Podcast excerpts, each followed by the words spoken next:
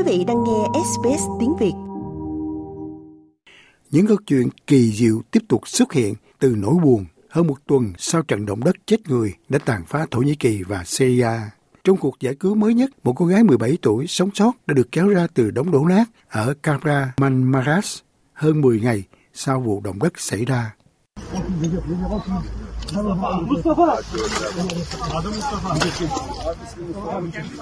Thế nhưng những câu chuyện như vậy ngày càng trở nên hiếm hoi.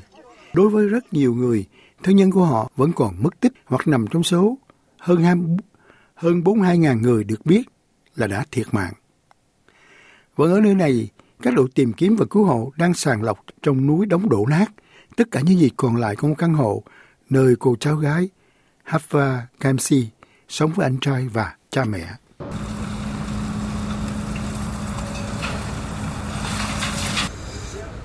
Chỉ có người anh trai được tìm thấy còn sống và hiện đã an toàn với dì và chú của mình.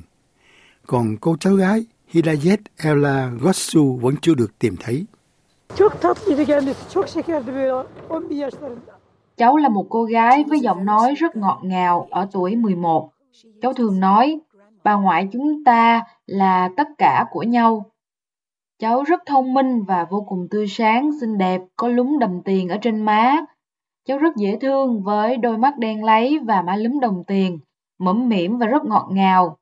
Tôi muốn tìm cho được, cho dù cháu ở đâu. Trong đó ông nội của Hidayet là cụ Talib Kamsi cho biết gia đình đã mất nhiều người thân.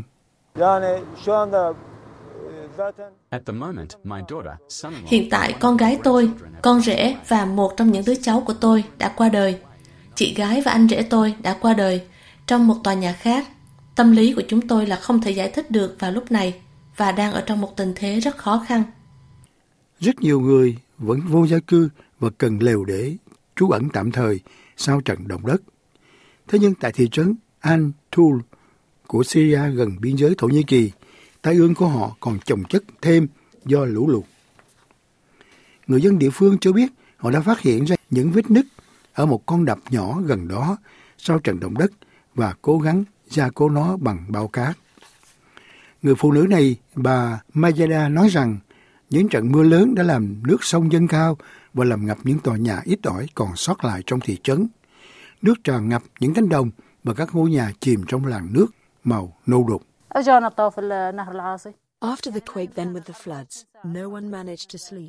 Sau trận động đất rồi lũ lụt, không ai chợp mắt được, thậm chí không được 10 phút, không ai được nghỉ ngơi.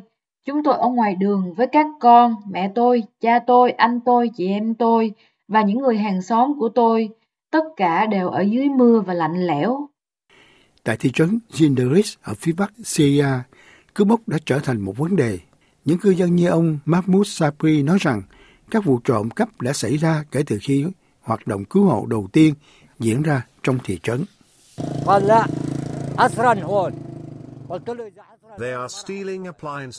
Họ đang ăn cắp các thiết bị như tủ lạnh, máy giặt, tiền, vàng và bất cứ thứ gì họ tìm thấy.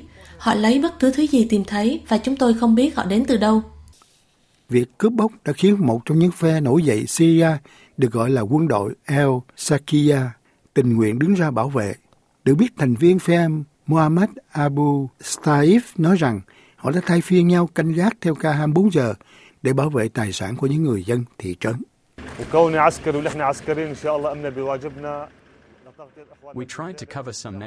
Chúng tôi đã cố gắng lo lắng bao quát một số khu phố và đã làm được điều đó với sự giúp đỡ của Thượng Đế.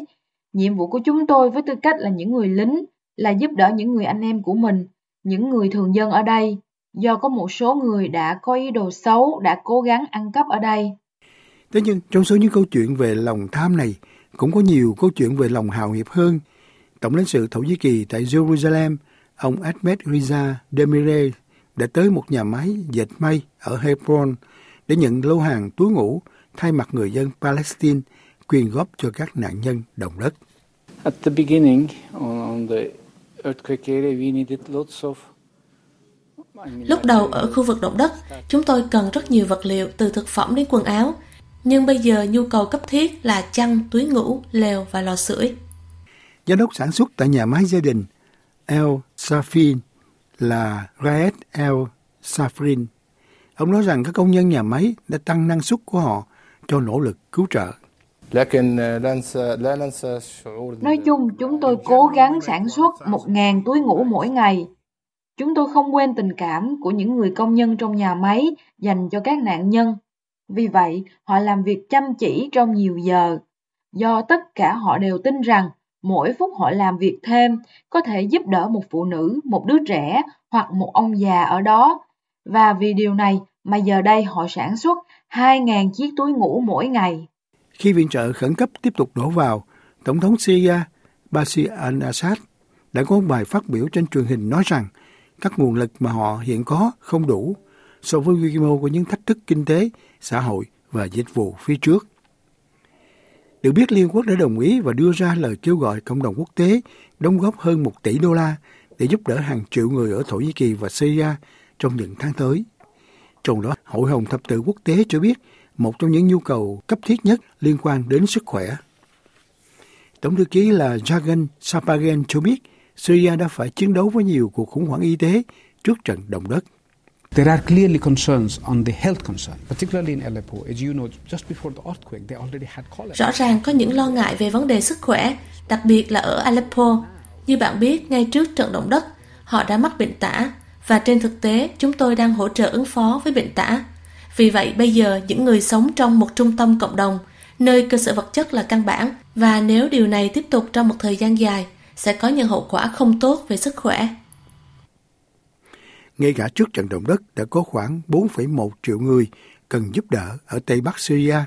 Nhiều người trong, trong số họ đã phải di dời và hiện trở thành vô gia cư hoặc phải di tản lần nữa. Ông Chabagen nói rằng Syria có thể phải đối mặt với những đợt bùng phát dịch bệnh nguy hiểm hơn nếu họ không sớm có nhà ở. It's still very, very cold and people are living on these community centers. Trời vẫn rất lạnh và mọi người đang sống trong các trung tâm cộng đồng này. Tôi phải nói rằng Hội Lửa Liềm Đỏ Ả Rập Syria đã có mặt ở đó rất nhanh và nhiều tổ chức đang mang viện trợ đến.